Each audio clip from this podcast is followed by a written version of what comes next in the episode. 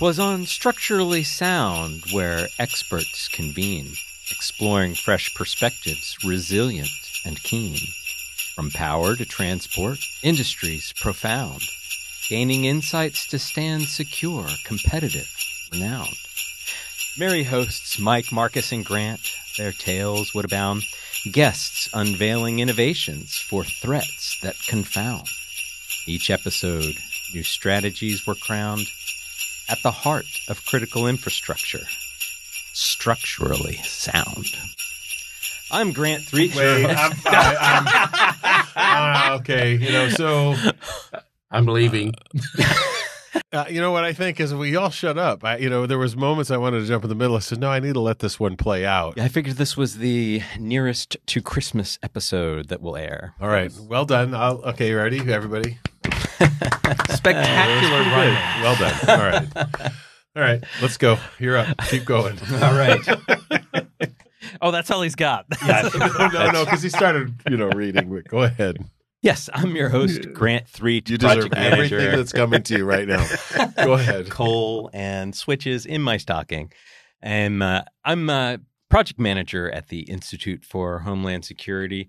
And you have found Structurally Sound, the podcast, the number one podcast of the College of Criminal Justice Institute for Homeland Security. It's the only podcast for the College of Criminal Fair Justice. enough. Okay. Coming to you today from the cozy studios of the Dan Rather Communications Building, room 310, with my co hosts, as always, Michael Asplin, the director of IHS, and Dr. Marcus Funk from the Mass Communications Department. Who serves as the man on the streets, producer extraordinaire, and co host. I try. We're excited to have a couple of guests in the studio with us today. Mike, tell us. Uh, Oh, you're kicking Ooh, it over to me, kicking it are over you? to you? Yeah. So, first of all, um, we're we're we're gonna get to visit with Clyde Loll again. Uh, I know you're thinking right now, what do you mean again? Well, he was our second. He was our first official podcast guest, but we listened to it, edited it. We got a little carried away on lots of things because we were sort of laughing at him more than we were paying attention to what he had to say. So we felt it was important to bring him back for a second uh, time swinging, at the- seasoned and matured. more so than before. Hello, Clyde. Highly, highly scripted today. Yes. Uh, oh, you found your voice. He showed up totally hoarse this morning. Oh, no wonder you're so irritated when you walked in. All right, that explains it. It wasn't even connecting with me until this moment, but I'm glad you've recovered. So we'll be visiting primarily with Clyde. Uh, the uh, I have another guest, an impromptu guest. Garreth Tiefenbach is here in the studio. This is what happens when you agree to go to lunch with me, and then I ask the question, "What do you have going for the next hour?" And if your response is nothing, then you're going to be drug along. So uh, I'll call him uh, Man on the Street Junior, but I think that uh, Garreth, you do. You recently joined the team here at Sam Houston State University over at the Law Enforcement Management Institute. There are I'm I don't know the number off the top of my head, but I think there's seven or eight institutes or centers that are housed at uh, criminal justice at the Department of CJ. Uh, we're being an institute, obviously, the Corrections Management Institute, the Law Enforcement Management Institute, and so Garreth was selected to run the De-escalation center, which is over there at at the CJ building. And Garreth, if you could just introduce yourself, maybe just a little background, and tell folks what you're doing over there at your center. Yeah, good to be with you all today. Uh, Garreth Tiefenbach, uh, Director of the De Escalation Training Center at uh, the Law Enforcement Management Institute of Texas, as Mike said. Uh, we're a grant funded center from the Department of Justice with the uh, primary goal of getting de escalation training out to law enforcement officers in Texas, Oklahoma, Louisiana, and Arkansas. But we've done trainings all over the place, and we're just kind of using the shotgun approach and getting training out wherever it's possible as, as easy and as effectively as we can. So, um, if you're listening to this and you're interested in training at your agency, uh, we would love to partner with you. I'm sure we'll have a link or something like that in the the notes of the podcast here. But uh, enjoying my time, and uh, I'm not sure how structurally sound the individuals in this room are, but I'm sure this podcast is going to go well. So excited to be here. Yeah, he's jumping right in. So thanks, uh, Garreth, for being here. And I, I think it's important that folks who are law enforcement have the law enforcement career path understand that this is I, I think that you said free, at no cost training. It's just a question of reaching out to Garreth, and then he can schedule what that um, having they come the the instructors come to your agency.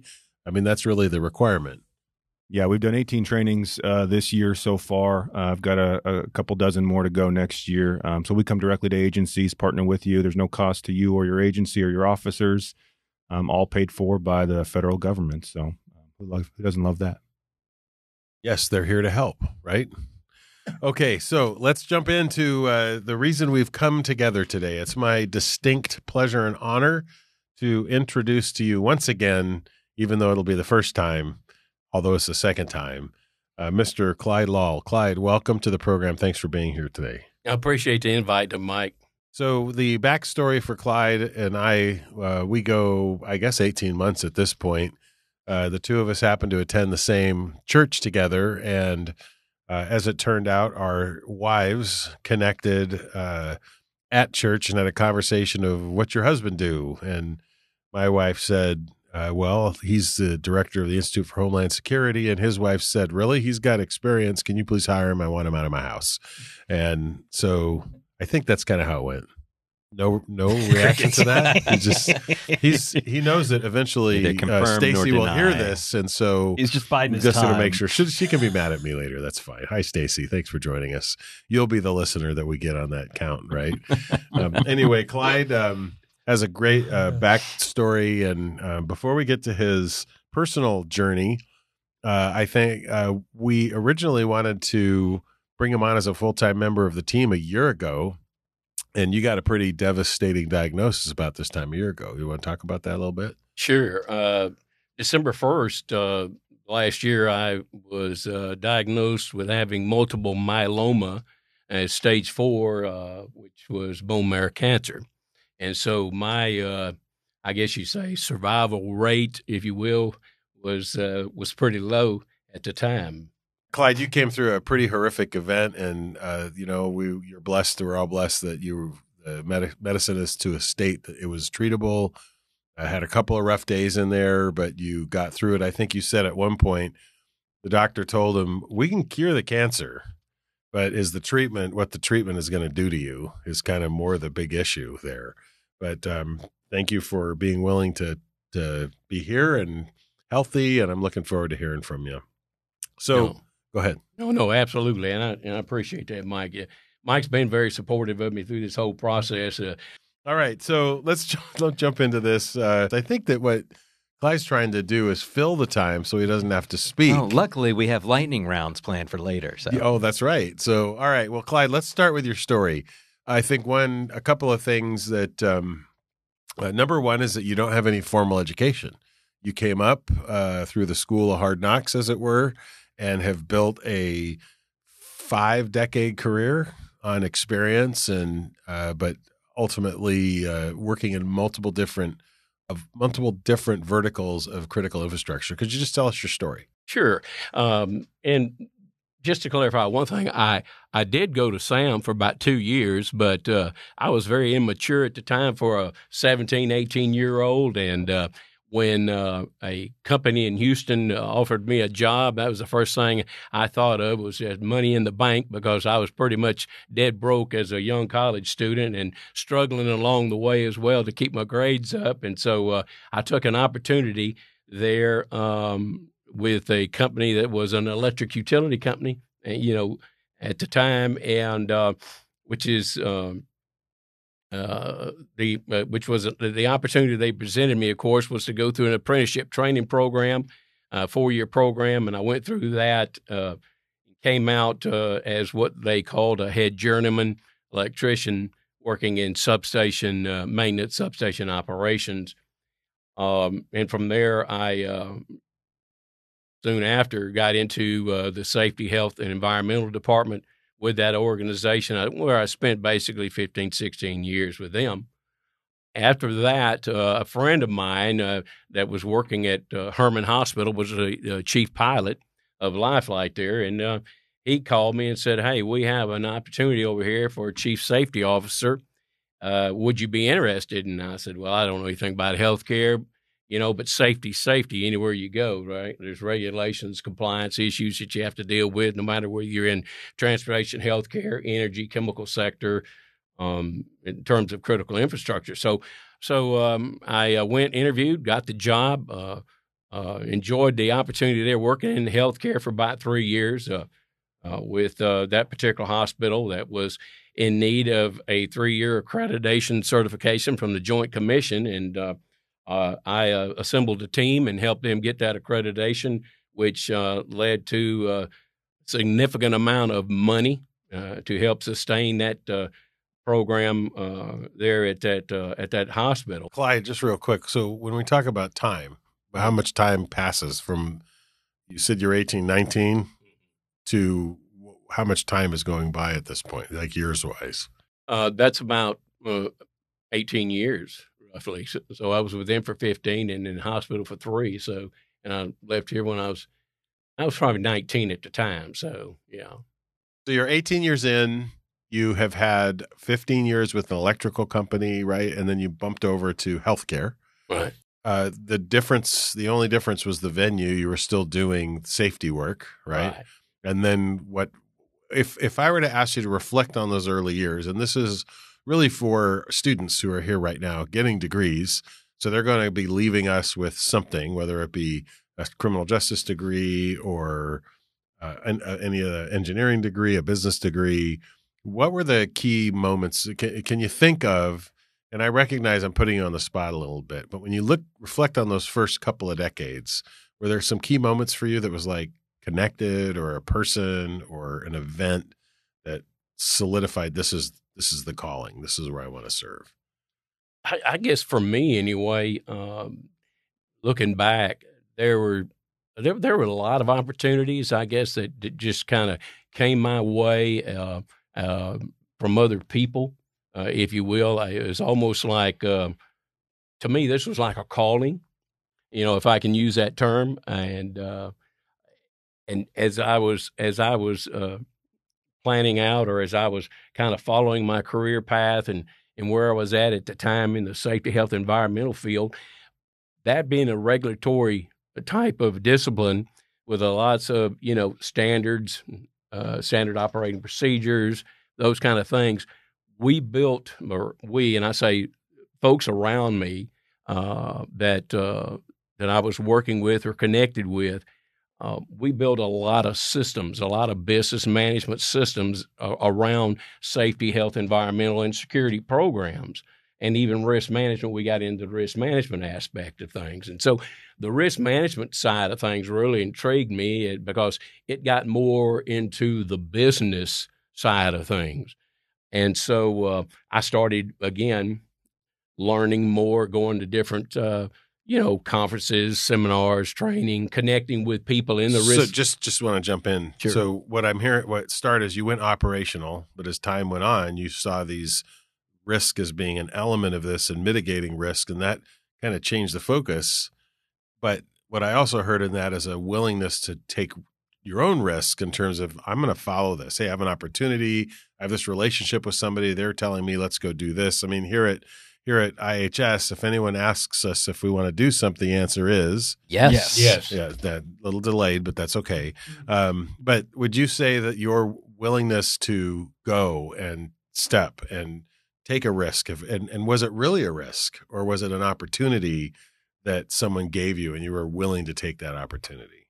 Well, I think it was a little bit of both, to be honest with you. I mean, I think some some side of things that I had totally no background or experience in – there were other people that were willing just because of my work ethics or or uh, my character, I guess, if you will, w- were willing to uh, chance, you know, an opportunity for me. Uh, they trusted me. They valued, uh, I guess, my insight uh, in things. Uh, I'm just a kind of a, a, a, really a simple but practical, pragmatic. I mean, practical type of a, a guy, and um, and I'm a good listener and so that really helped a whole lot rather than, you know, um, just uh, maybe sounding a bit pretentious and knowing more about a subject that I knew nothing about, if that makes any sense at all. Well, and I think that what's important is you had a work ethic that people saw.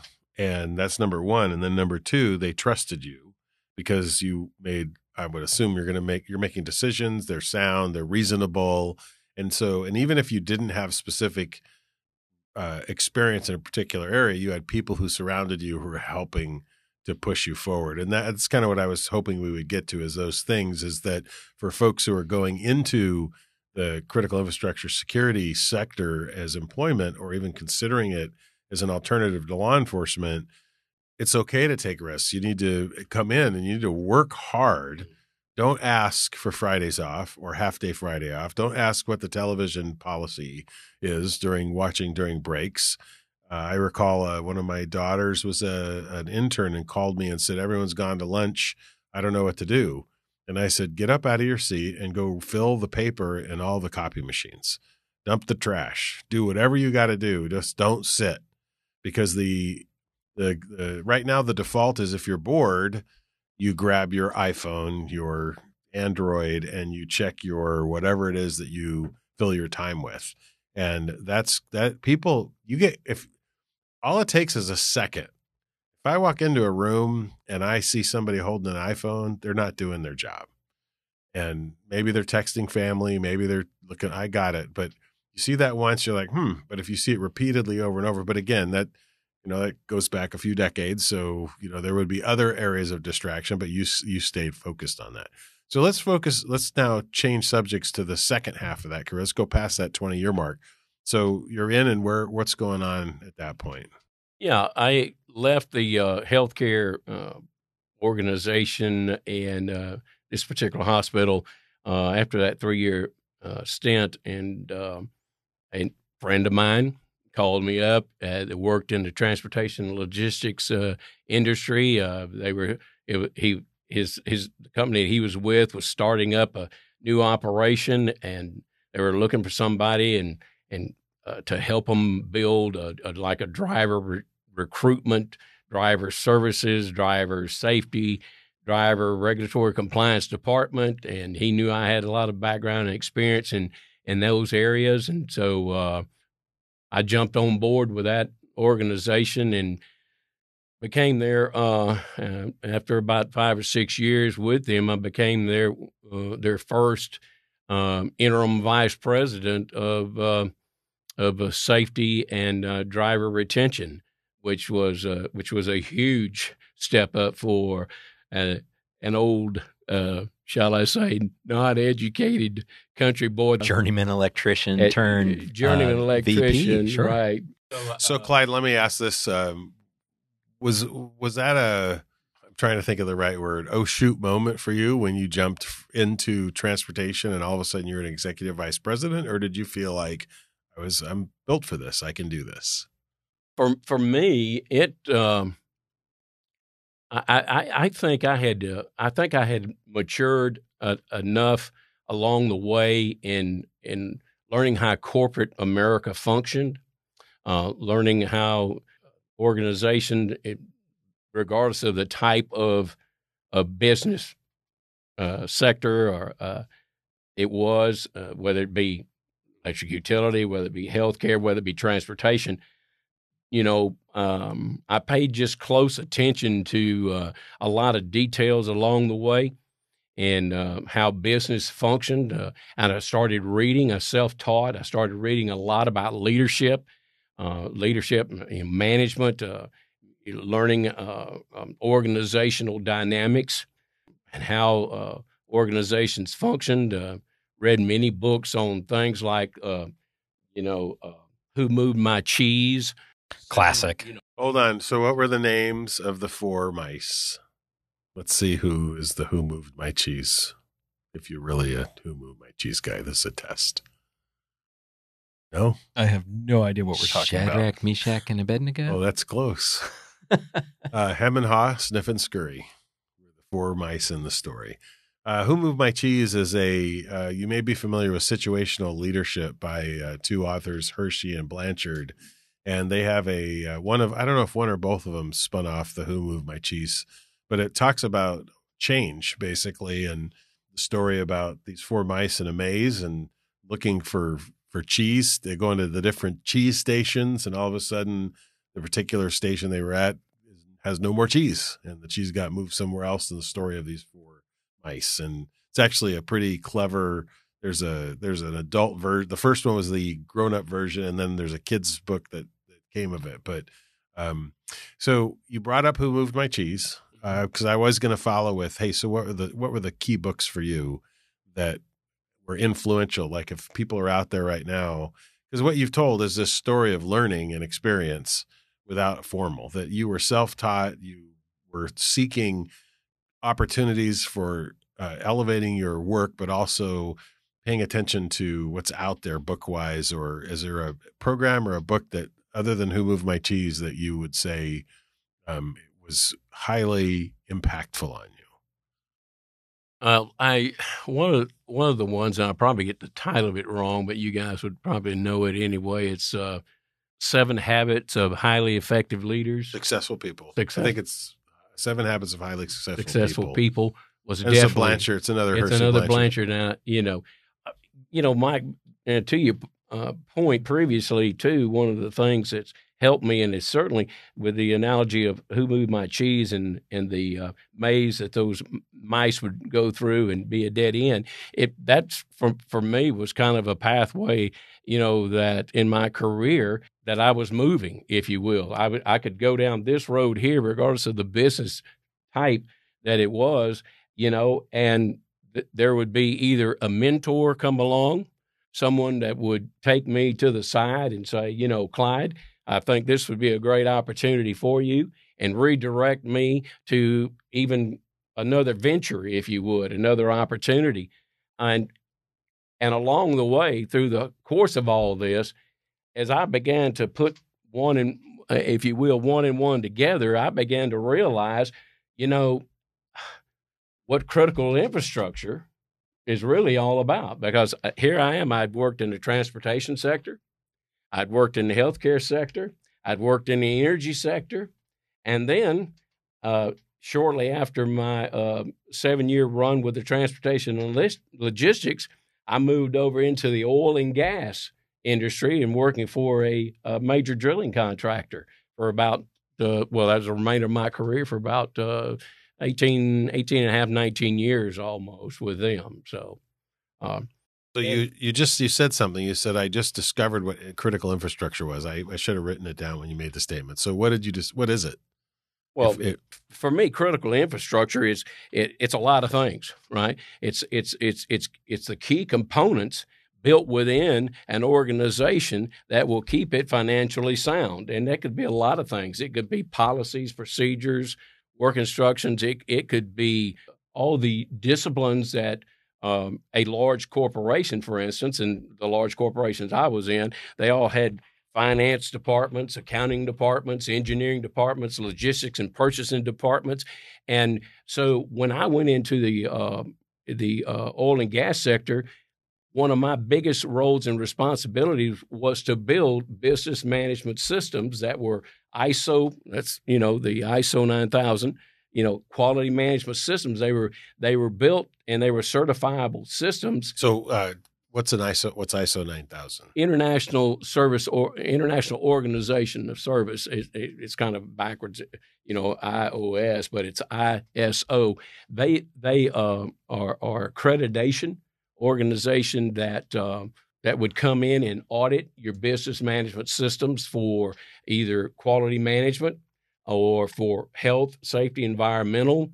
I mean, there's a lot of different type of systems and management systems, if you would, depending on the organization, um, that they could come in and audit and then certify your organization to, to put, if you would, their proverbial stamp of approval on, which which once ISO ISO put their stamp of approval, uh, their brand, if you will, on uh, your website, that generated a tremendous amount of new business opportunities for us, and and that's where, at the C-suite level, they began to to look and see, well, and this guy may bring some value to the table here a whole lot more than what we thought originally right so you're touching on something which which which comes up constantly and that is how do you make a value add proposition to C suite, which is your CSO, CS, chief financial officer, chief executive officer, CEO, and so forth,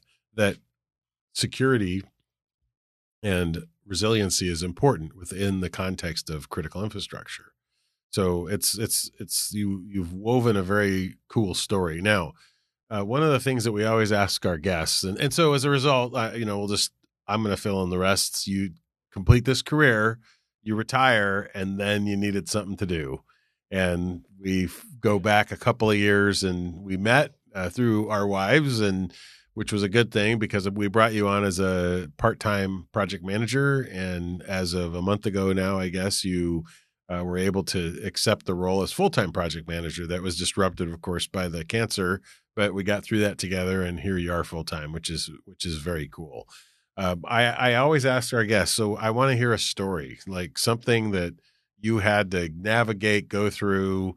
What's that cool moment? Or and and we, as a result of the uh, introduction at church, got together for coffee, and during that time, we started exchanging war stories. Now, I have more cop stories than I 26 years worth. Some are good, some are not so good, but I always when I talk to folks, whether they be military folks, mostly military, they tell these overseas stories that are absolutely insane. And Clyde then launches into this story. There was this little country on the north part of Africa, continent of Africa, called Libya, and uh, there was a point at which, well, it was 2011 that he came in uh, when we were operating there, and uh, we when I was in the oil and gas sector, and we had a uh, what we called a small operation. We had uh, you know one rig operation working there at the time, and had a, a country office. We called it uh, with a country manager and a staff, and and then our field, our rig hands, our field force out there. You know, we had operated twenty four seven, so we had about eighty people there. Uh, this is like the fourth time I've heard this, and every time you add a little bit more detail, so it makes the story even richer for me as I hear about it. Was well, this one question I did have? Was was it a, a offshore drill or it was on on the onshore? This our operation there just happened to be land. It just happened to be a land uh, land rig operation instead of a. So the proverbial so such and such hits the fan, and you are stateside here running the security operation, and you're tasked with getting those people out. So tell us a little bit about what that was like. Well, it was it was it was uh, hair raising at the time, and I had very little hair on my head to really speak of. But I guess it did raise the hair on the back of my neck when uh, I received a call from our country manager, our area manager, country manager, and at the time, and he had informed me that um, Muammar Gaddafi and uh, his militia, if you will, his military, decided to come in uh, Tripoli, there where our office was. He wanted to. Um, I guess, intimidate at the highest level the uh, his own people in the country and and the uh, the expats that were there doing business in that country. And and so he decided to come in and and methodically go down through these businesses and begin to just ramsack them if you would. Uh, he would uh, you know destroy property and and and your employees you've you've got 80 people in country. Most of those are expats? A, a, a lot no a lot uh, most of our operations management people were uh, were expats, but a, a lot of the other folks were were nationals. Along well, in this particular operation, we had a lot of both, a combination of a lot of expats and some nationals as well working working in country. I mean, pe- people matter, but I, you know, I'm just listening to this story uh, unfold, and you know, from your perspective as the uh, C-suite executive over safety and health, uh, you know, this could become an international uh, crisis kind of quickly. Well, it was. Sorry, I don't mean to no. interrupt. I mean, it was. You know, I've been been scrolling Wikipedia and, and refreshing my history here. If this was 2011, it was. I mean, this is the the Libyan civil war that we're talking about, and it ends. And I wanted to check But um, in October of 2011 is when uh, Gaddafi is killed. You know, pretty. Uh, I'll spare the details, but it was graphic. You know, and this was a guy who'd been a you know a dictator since 1969. So the level of upheaval that you need to get to to even get to that point where a coup is possible in that kind of repressive environment is tremendous. And then once the head rolls off, then um then you've got anarchy, and you know that also descended into chaos. So, I mean, it, it it's a literal and figurative powder keg mm. that you're talking about here. No, absolutely, absolutely. The the dynamics at the time, it's you know that uh, that the event was taking place, they were just a uh, just a tremendous amount of, of of uncertainty, right? Obviously, with their own with the own with, with the own their own people internally. Uh, uh, expat oil companies that were there running, you know, running their business and in in the country at the time. I mean, you know, in terms of direction and what we're going to do, we, uh, you know, is this, uh, is this force majeure? We're going to shut things down, you know, and completely get out and move out, which for the most part was taking place. And uh, and so there I there I was on a phone call with the area manager at the time, telling me everything that was going on in the area office, and uh, which was basically nothing but chaos and destruction because his people, uh, his military, his militia, if you would, armed forces came in and started tearing up everything physically, just destroying the offices and ransacking them and everything. And at the particular time of this, you know, as I tell Mike this one uh, story again, uh, which is almost hard to fathom even today. And I look back and I think about this. We had a particular individual who was classified as a driver. We called him a driver because he went and ran parts out to the rig, or he would carry people that came in that we'd meet at the airport, carry them out to to the area office, or either to the uh, uh, to the job site, rig site itself, and and uh, bless bless his heart, uh, he decided to stay behind there in the office with uh, what we had in Iridium radio, and he was communicating to the area manager, and the area manager was communicating with me everything that he was seeing that was happening because this guy was back up into like a crawl space up in the attic, if you would, above ceiling tile. You know, watching everything, you know, taking place, and these guys were taking pop shots all over the place, and and and uh, and so I mean, you know, his life was definitely in jeopardy. Uh, mm-hmm. uh, but he was talking to the area manager, just giving him a play by play. I mean, probably better than any dadgum, you know, SEC announcer uh, could make um, against the uh, Georgia Bulldogs. But um, nevertheless, he uh, he was giving us a play by play, and so by by having that you know, communication at that level, that degree, when we activated our, our, our, situation, what we call our security condition one, SECON level one, which is total evacuation of the operation, the area manager had already begun to had already begun to get people out because we had on ground security people that was telling us about what was going on and so they had already left the office and what have you unscathed fortunately and we had shut down our rig operation, and so therefore we were uh, getting all the hands, you know, in a vehicle that we could transport to the airport because we had had a chartered plane ready on the tarmac to take off uh, to fly over. To be honest with you, just to the next country over there, um, and uh, from, from a safety standpoint, but when we were driving to, or when our crews were driving to the airport there, uh, Gaddafi's military had already commandeered the commercial jetliner we were going to use. And the area manager, uh, having really paid close attention to managing a emergency situation, followed our security evacuation plan to the letter, and he made a call ahead of time uh, as a secondary call, if you would, to a uh, port there and uh, uh, was able to commandeer um, a vessel where we um, diverted the uh, crews and employees to uh, to that port on that vessel and transported them across the uh, sea there to the island of Malta, where they safely uh, landed and uh, no one was hurt or injured in this whole process. So what you're leaving out is, is the guy was giving you play by play up in the drop ceiling. There's rounds that are flying around, and somebody's telling him, "Would you just be quiet and call us back later when you're safe?" But the guy made it through the onslaught without a scratch, and he was such a dedicated employee. When it was all over, I believe the conversation was something along along the way of Mister Loll.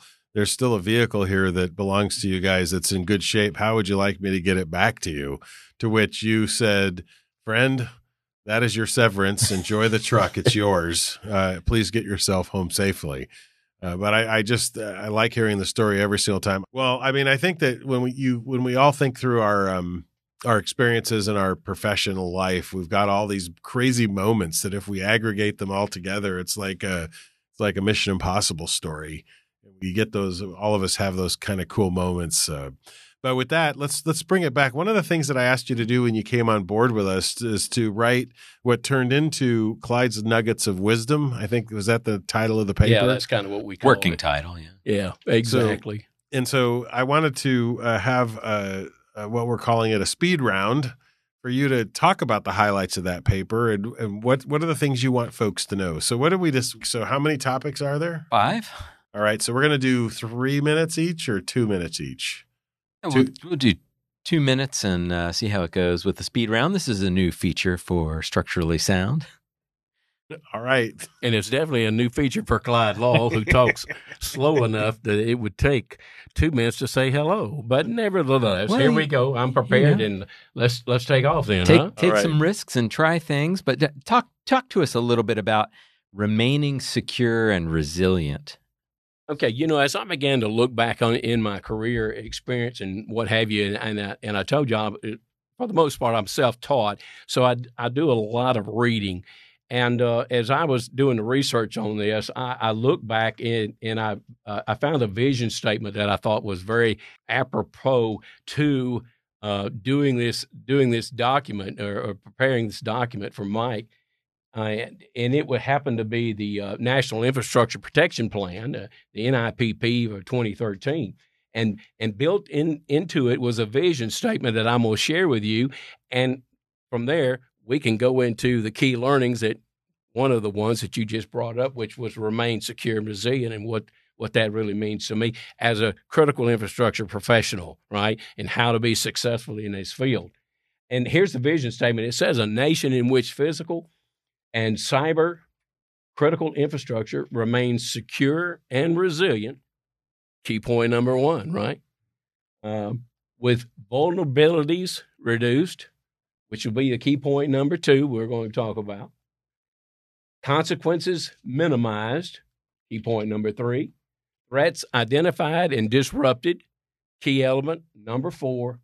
And response and recovery hastened, you know, I, as I was looking at that and we're reading that vision, I thought this is the perfect outline for me to do this paper and for and and to just discuss based on my career what that really means to me. So, you know, uh, Grant, in looking at that key learning number one, remaining uh, secure and resilient, right quick, uh, if you will, uh, some of the uh, nuggets uh, that that I want anyone that might be interested in pursuing this kind of field is to is to remember this.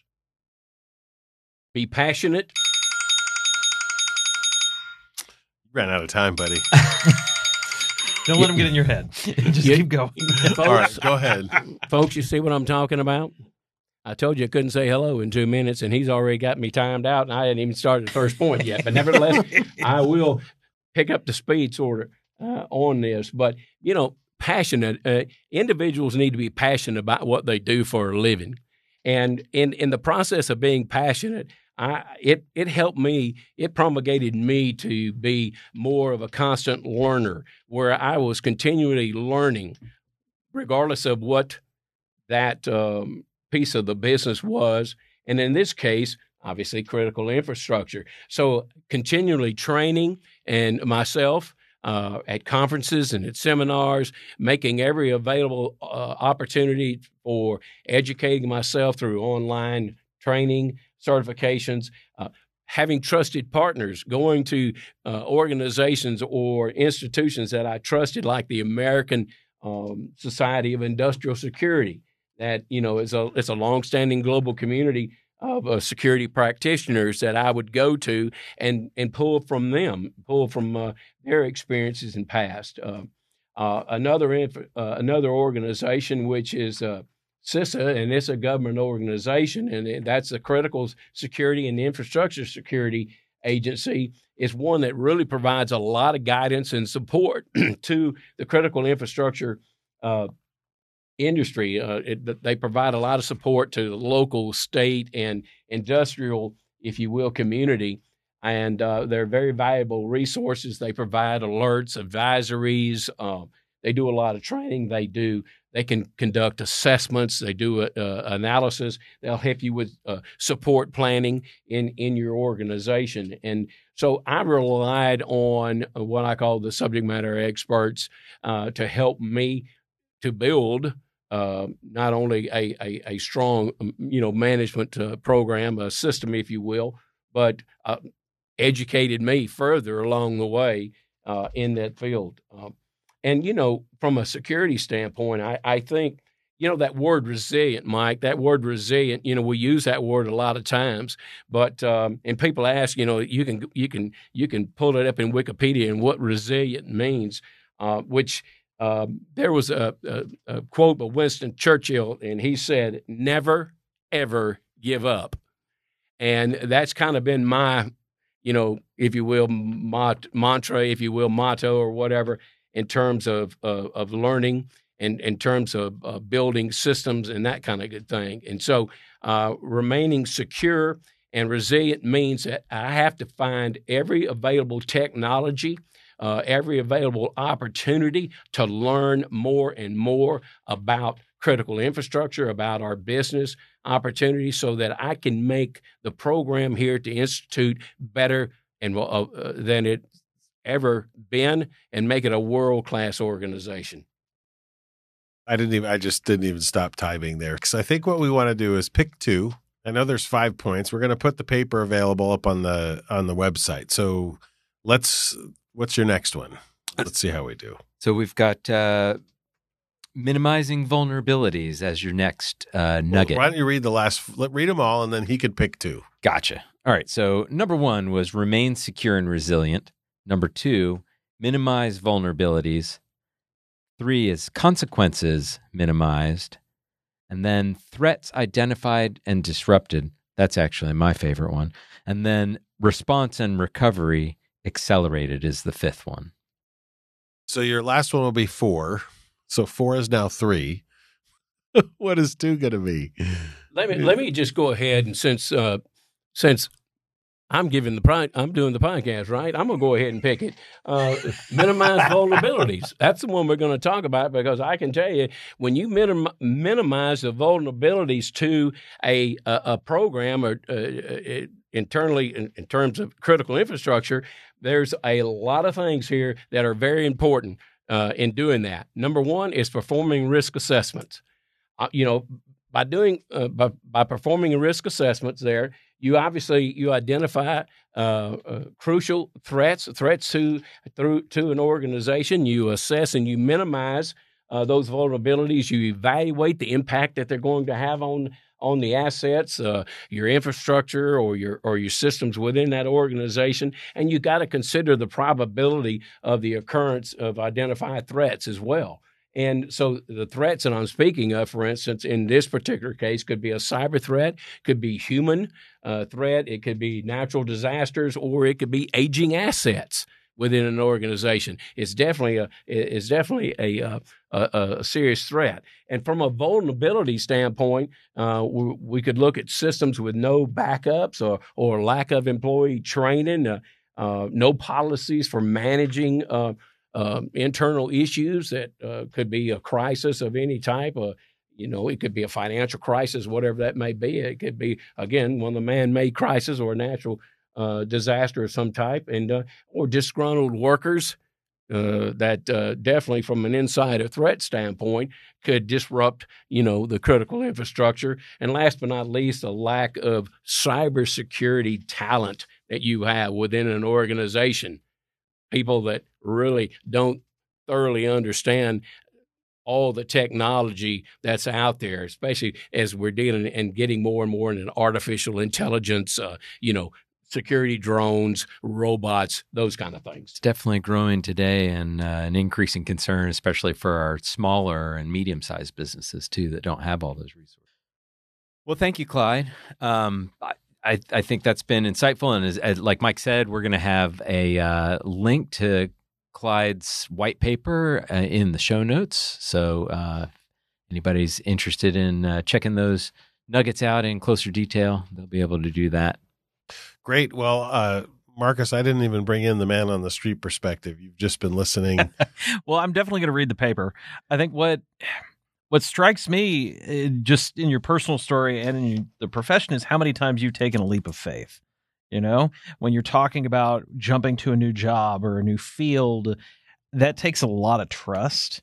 And that's not something that comes easy for me. You know, my yeah, my resume before I got tenure was pretty good. After I got tenure, that job security, it became much, much better. You know, it's supposed to be the opposite because I have a hard time taking those leaps of faith. And I think that is it's important on a personal level, but it tracks to this you know, critical infrastructure too. Because how easy would it have been for somebody in Libya, you know, one of those employees, to be concerned? Hey, if I tell my bosses things are going sideways, they're going to say, no, it doesn't matter. Just keep pumping. It'll be fine. It'll blow over.